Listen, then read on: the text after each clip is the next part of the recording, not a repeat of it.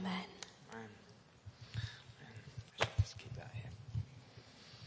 Good morning. How are we all doing? Well, good. Good to see you all. It's always really fun talking about healing wherever you are, but I love talking about healing here because I look around and I can see people before my very eyes who have been healed in this place.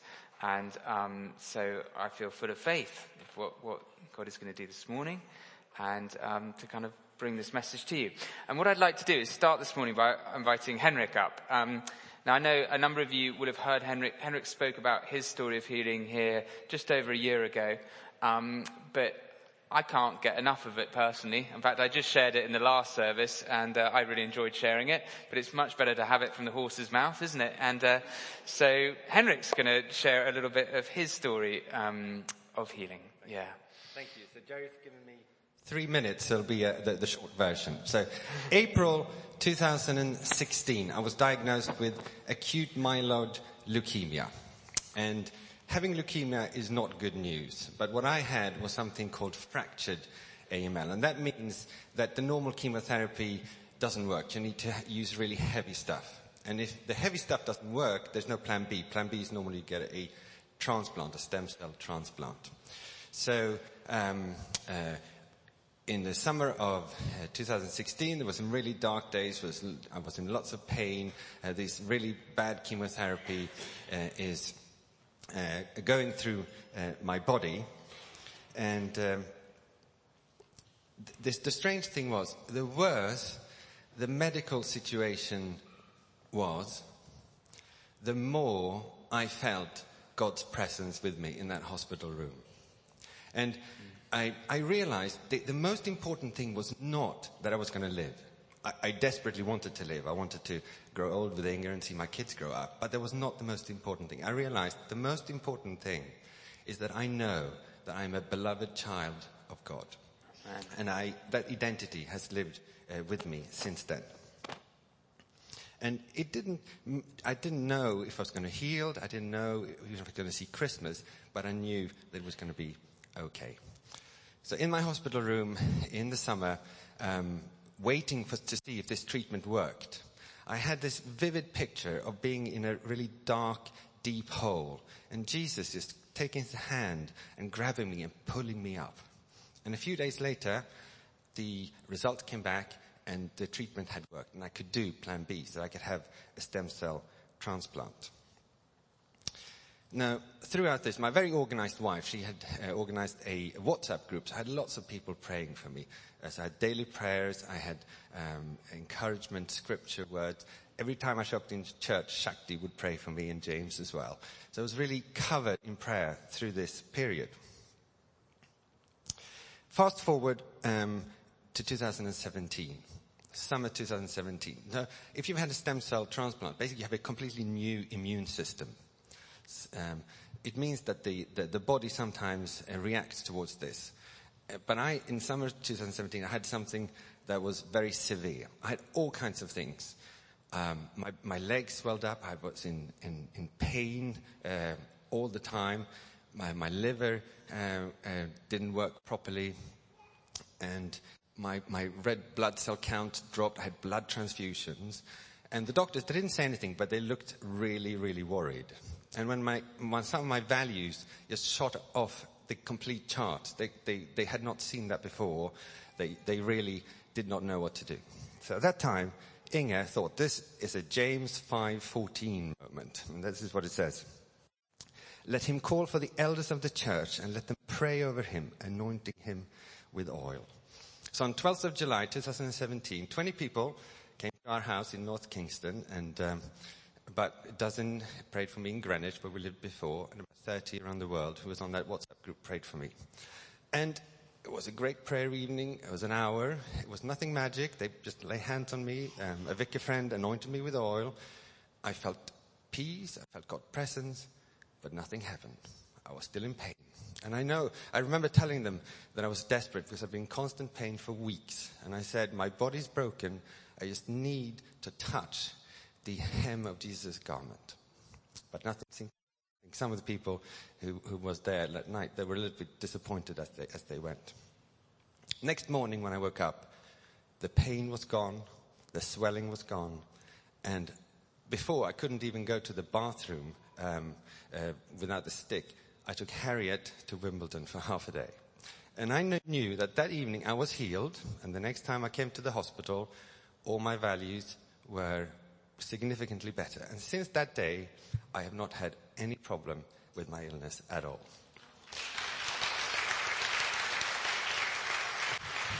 So I, I go back to hospital every, every six months or so, and they all, all say, you've had a remarkable recover. And recently someone said, he looked at me, looked at my values, looked at my skin, um, asked me what I'm doing. I said, I play tennis, I swim, you know, I work full time, what I do. He said, it, it is as if you have not had any illness. And I told them, and I tell them every time what really happened, but prayer meeting still has not got into the medical records.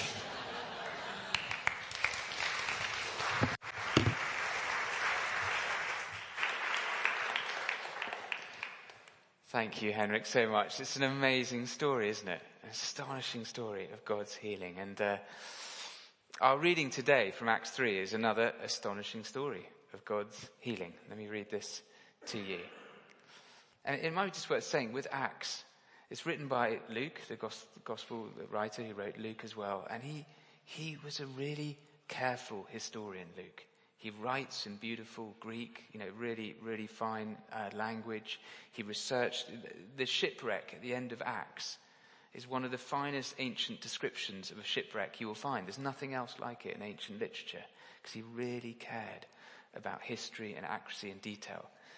So what I guess what I'm saying is this actually happened. He was careful. Listen to this. One day, Peter and John were going up to the temple at the time of prayer at three in the afternoon. Now a man who was lame from birth was being carried to the temple gate called Beautiful, where he was put every day to beg from those going into the temple courts. When he saw Peter and John about to enter, he asked them for money. Peter looked straight at him, as did John. Then Peter said, Look at us. So the man gave them his attention, expecting to get something from them. Then Peter said, Silver or gold I do not have, but what I do have, I give you. In the name of Jesus Christ of Nazareth, walk. Taking him by the right hand, he helped him up, and instantly the man's feet and ankles became strong. He jumped to his feet and began to walk. Then he went with them into the temple courts, walking and jumping and praising God. They recognized him as the same man who used to sit begging at the temple gate called Beautiful, and they were filled with wonder and amazement at what had happened to him. I wonder, are you filled with wonder and amazement when you hear that story? Are you filled with wonder and amazement when you hear Henrik's story? When you hear any story of healing? I think they, they inspire us and they also challenge us, don't they, when we hear these stories. And as we, we think about this, this story in particular this morning, this passage, I, I want to do it by thinking about the three different groups of people in it. You've got the crowds, you've got Peter and John, and you've got the man himself who was healed, the lame man. And uh, perhaps you kind of can easily relate to one of those groups as you think about the story. Probably the easiest group to relate to is, is the crowds looking on, seeing this amazing thing happening.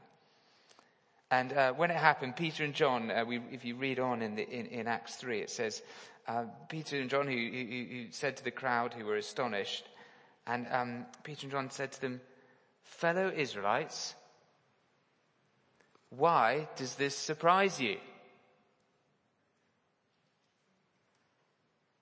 Why does this surprise you? And then Peter goes on to, to explain actually, you know, this, this is a great miracle. This is an amazing miracle, but, but actually he pointed straight away to Jesus and said, it's, it's not us who's done the miracle, it's Jesus. And more than that, even though this is an amazing miracle, there is a much greater one in the fact that Jesus has been raised from the dead. And, and we were witnesses of that, he says. And that is the big miracle. Death itself has been defeated. And I guess part of, uh, uh, uh they then go on to invite people to repent. And the word repent means to have a change of thinking, a change of direction. And basically what he's saying is take the astonishment of this miracle and let it realign you with the truth of God. Realign you with the fact that God exists, that God is powerful, that He is alive, and that it's through Jesus He does these things. Realign yourselves through the truth, to the truth. Take this astonishment and realign yourself. And you know, it is when we, when we see an astonishing miracle, uh, you know, we naturally get excited and rightly so. And it's wonderful and incredible. But all those miracles we read of in the book of Acts, amazing miracles that happened, so many of them. I hate to sort of break the news to you, but all those people are dead now. And really, ultimately, all those miracles were totally futile if Jesus wasn't raised from the dead. Because that's the big miracle. That death has been defeated. That Jesus is alive and rose from the dead and so can we. And this miracle of eternal life that we can be given. And you know, there were others in the crowd, so there were some in the crowd who were astonished, and when they got this call to repent, to change their way of thinking, they did. And they realigned themselves with this new reality, this new truth. But there were others in the crowd, they were astonished too, but, well, this is what the priests said who were part of the people in the crowd. Everyone living in Jerusalem knows they have performed a notable sign. And notice they use the word sign pointing to something else even greater. They have performed a notable sign and we cannot deny it. But to stop this thing from spreading any further among the people, we must warn them to speak no longer in this name. Well, that didn't work, did it? About two billion people around the world know this story now. It kind of leaked out, didn't it? And the thing is, the world, when they get astonished by a miracle, they often want to silence it. They know they can't deny it. You know, Henrik's standing in front of us saying this story. It's very hard to deny it. But it's very inconvenient. Because if we don't try and silence it, well, it challenges us. We need to change. And if you're anything like me, you don't want to change. Because change is hard work and difficult and annoying and frustrating. But actually, these miracles declare to us we need a change. And the priests then and people now, they don't want to change. And, you know, just like Henrik was saying, the doctors, you know, all his graphs, it was, I remember he's talking about his inflammation marker. They're meant to, your inflammation marker is about, meant to be about three to five. And yours got up to about 230 in the end, I think it peaked at. And, and, and, and it peaked pretty much on the 12th of July, and then the graph just goes down like that. And, and, and, and you would think sort of scientific brain would look to those and say, what happened on the 12th of July? And Henrik told the doctors, this is what happened. They prayed for me. It's not going in the medical notes though. It's too challenging. It's too out of our frame of reference. It requires too much change. And we just can't go there. You know, when my faith first came alive in, in, my mid twenties, I, I, heard some stories of healing and I got so excited. I thought, this is amazing. This is, these people have actually been healed in our day and age. And I thought I'd only need to tell some of my friends and they would think it was amazing too and they'd all come running to church and everyone would come to faith and it would all be really exciting. But it wasn't. they heard the stories. No. They wanted to ignore it and, and, and silence it and not really talk about it. And I learned over the years it's, it's because, well, actually, they didn't really want to change. It's just a bit inconvenient. I like the way life is and the way things are, and I, I don't want to move on it. And you know, part of the promises we've, we've made over Oliver, wasn't he well behaved? What a star. Um, it, he, you know, we're making these promises to bring him up in the knowledge and love of God so that he can be informed and know. But he'll still have to make a decision one day. All these astonishing things I'm hearing about. Am I going to bring myself into alignment with that? Or am I going to choose to walk another way?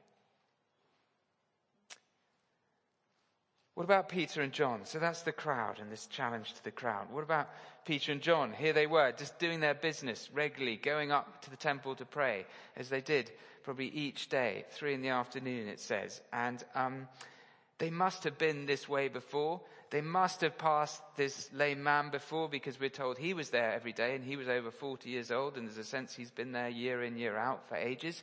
And not only must they have passed this man before, Jesus must have passed this man before because Jesus used to go up to the temple to pray and hang out and talk.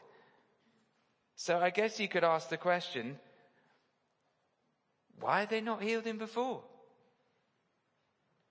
Why were they so slow? Why don't they just walk on by and leave him there on the other occasions? And the answer is, I don't know. I don't know. But I've got a few ideas. I've got a few thoughts on the subject. It doesn't tell us, but one thing is, every single day he was there, more people got to know him and to see him. And if he had been healed after a day, after a week, after a month, after a year even, less people would have known him. Less people would have been aware. But in his waiting and waiting and waiting, when that healing finally came, it brought extraordinary glory to God. Because everyone knew and they could not deny it. That's the man who sat lame at the, the temple gate beautiful. So maybe that was something to do with it. I know again with, with Henrik when he talks about his story, he sometimes mentions the percentages of chances that he would, so I mentioned it was sort of 50% and then, you know, with a bone marrow transplant, there's, the percentages aren't good of recovery, of survival, of getting through it without losing your hearing or sight, things like that. But Henrik says it's 100% God will use this for good. That was the percentage he could always rely on. 100% that in all things God works for the good of those who love him, who have been called according to his purpose. 100%. And here's another thing to think about why they sort of passed on by. When Jesus walked past that lame man, he would have known one day I'm going to heal him. One day I'm going to set him free. And actually, it's the same for each one of us in this room today. We trust in Jesus, He looks in you now and said, One day I'm going to heal you. Every single one of you. May not be in this life, but eternally you are healed. You will be given a new resurrection body, the New Testament tells us. A new life, eternal life with Him, full of joy and peace and love and laughter. He's going to heal you. That's the promise. And he knew that with that man too. But anyways, so here was the thing, Peter and John, this was the day he opened their eyes. This was the day he, he, he, he called them to, to step out. And, um, the actions of Peter and John were, were, were, were, in alignment with the truth of God. They had aligned themselves to what God wanted to do. And Peter didn't just kind of lay his hand on him and pray for him a bit or kind of give him some money or start talking to him much. He just looked at him and, and, and uh, grabbed hold of his hand and told him in the name of Jesus, get up. It was really bold, really brave. No kind of sort of faffing around, was there? Just come here. Get on your feet. And, and this confidence Peter had had come out of this relationship of trust, of learning to walk with Jesus and follow Jesus, coming into alignment with his ways. And, you know, it wasn't always like this for Peter, both in the past and into his future. You know, he, he had, he had pushed Jesus away when he first met him. He had denied Jesus when Jesus went to the cross. He, he, he had waxed and waned in his following. But the one thing Peter always did is he always repented. He always brought himself back into alignment with Jesus, however far he'd messed up or fallen and so on. And so the journey is not simple and straightforward and easy, but if we follow him, he will use us. If we try to bring ourselves into alignment with his ways, he will use us. And so we can walk with a confidence like Peter and John. You know, if you're here today and you, you've already invited Jesus into your life, and there's a, there's a verse in, in, in Revelation that he stands at the door and knocks. And if anyone opens the door, he says, I will come in and eat with them and they with me. He'll come and dwell in us. And many of you here have done that. He lives in you. You can have total confidence of that. But you know, I think so often the case is with us is that Jesus is actually still knocking on the door, but now hoping to get out of your heart and go and do something and work through you and be that channel of healing and love and peace. But so often we're, we're not confident that he's in there. And I think Jesus is, he's saying, I'm in here. Let's go. Let's do this. Let's try and walk in the same way Peter and John did and be a channel of his love.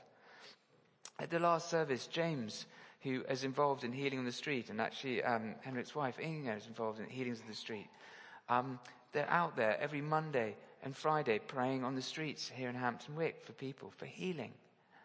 And it's been amazing to see the people over the years who have been healed, who have been encouraged, who have been built up. And it's not always easy. It's not necessarily, um, you know, just a relaxing couple of hours out on the street. It's quite challenging.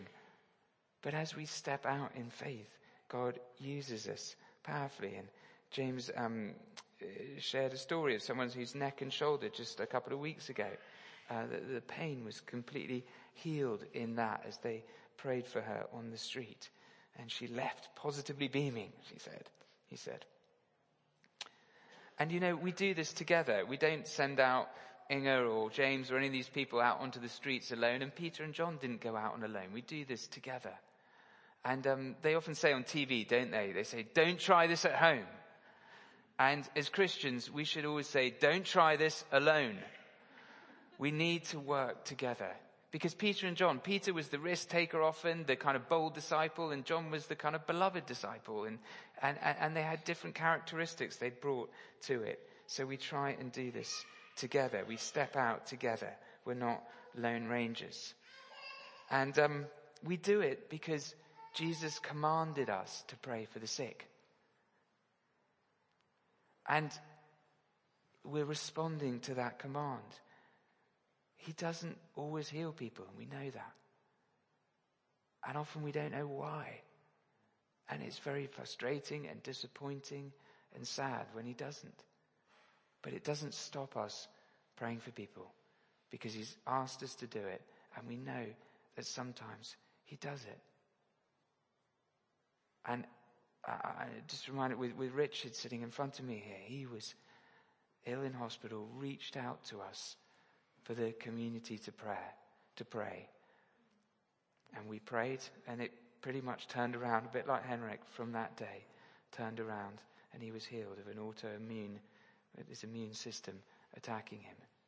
We pray and we pray and we pray.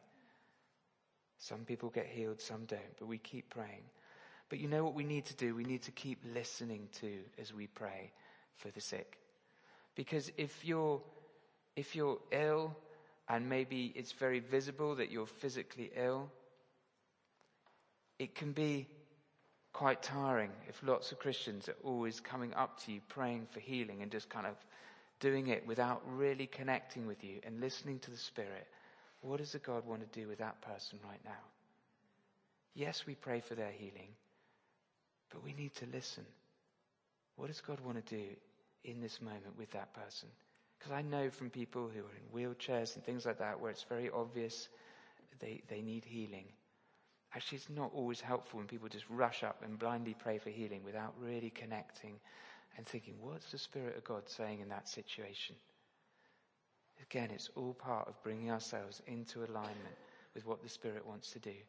And you know, there is a place for, and, and two friends who have, have died over the years uh, have taught me this. There is a place for preparing someone for death, for praying into that moment that they would know the peace and the presence of God. Because as we've seen, we, we, we don't pray for healing because we're scared of death. We're not scared of death.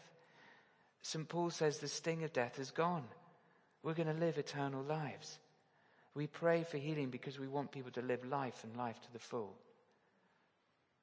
But sometimes there comes a point where we feel the Spirit of God saying, actually, we need to prepare this person for a really amazing death, a good death. And uh, I remember reading the story of someone called uh, George who he, um, he, he felt the Spirit of God say to him, you just need to prepare to die. And, and he thought, I'm going to have the best possible death I can. He made a list of 24 people he wanted to lead to Christ before he died. And he got some to invite them to his bedside uh, as he was dying. And he led 23 of them to Christ. And then the 24th came to faith after he died. That's pretty good death, isn't it? So let's not be dogmatic, I put down here. Let's be charismatic, i.e. follow the charisms, follow the gifting of the Holy Spirit as we do this. What's he saying as we pray for better, pray for healing and follow that? Finally, the man himself, and I'll just shortly end with this you know, you might be here today and have been sick for a long time. You might be like that man and have not asked for healing or given up asking for healing. And I, I, just think Peter and John, like they spoke to that man, are speaking to you here today. And, and Peter and John say to that man, look at me. Look at me. And I think your heavenly Father, God, is saying to you, look at me. Look at me. Because he always has something for you.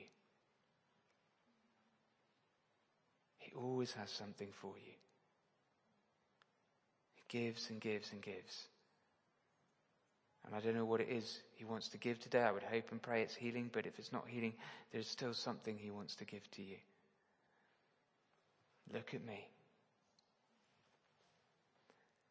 And if you receive that something, like the lame man here, jump for joy, celebrate, give thanks to him. Because what we celebrate, we propagate, i.e., when we celebrate these things, it raises faith. As Henrik shares his story, it raises faith. If he's done it once, he might do it again. And it's great to have some faith around when we're praying for healing healing doesn't depend on the faith of the person who's sick. It doesn't rely on them to have more faith. It's great if they do, but the, the lame man didn't have any faith at all. He was just told, come here, basically. And bang, he's healed. But it's great if there is some faith around. in the people praying. And, and, and so faith is important, but it doesn't rely on that, the sick person. And you know, the final thing to say is it was quite ironic almost really that, that there was this lame man sitting under the temple gate called beautiful. A man who would have been considered very much not beautiful by his society, by the people around him. And Jesus had prophesied, hadn't he, before he went to the cross. This temple is going to be destroyed. And the new temple is going to be in here, dwelling amongst my people. And that he is the one who's going to make us beautiful. And that's exactly what happens in this story. The lame man is the one made beautiful. He is the new temple. And we know that the, the temple is gone, the beautiful gate is destroyed, but we have a new one in you and I being made beautiful by him. It says he'll bestow on us a crown of beauty. So should we ask him to do that today? To come, to bring his healing power, to bring us into alignment with what he wants to do. He's here and he loves each one of you. So, what we're going to do, uh, I'm going to ask you to stand in a moment and um, we'll have a time just to wait on the Holy Spirit for a minute or two and then I'm going to invite you forward to be anointed with oil. And we'll just simply pray a very simple prayer, just anointing you with oil for healing. And uh, you can come forward for whatever reason. Feel free to come forward to be prayed for and anointed with oil. And um, I'll also ask the prayer ministry team to come up first. And if you would like to be prayed for after you've been anointed for oil, the prayer ministry team will pray for you. But if you just want to be anointed with oil and go back and sit down, you don't want to necessarily talk to anyone, that's fine. You can do that. Okay?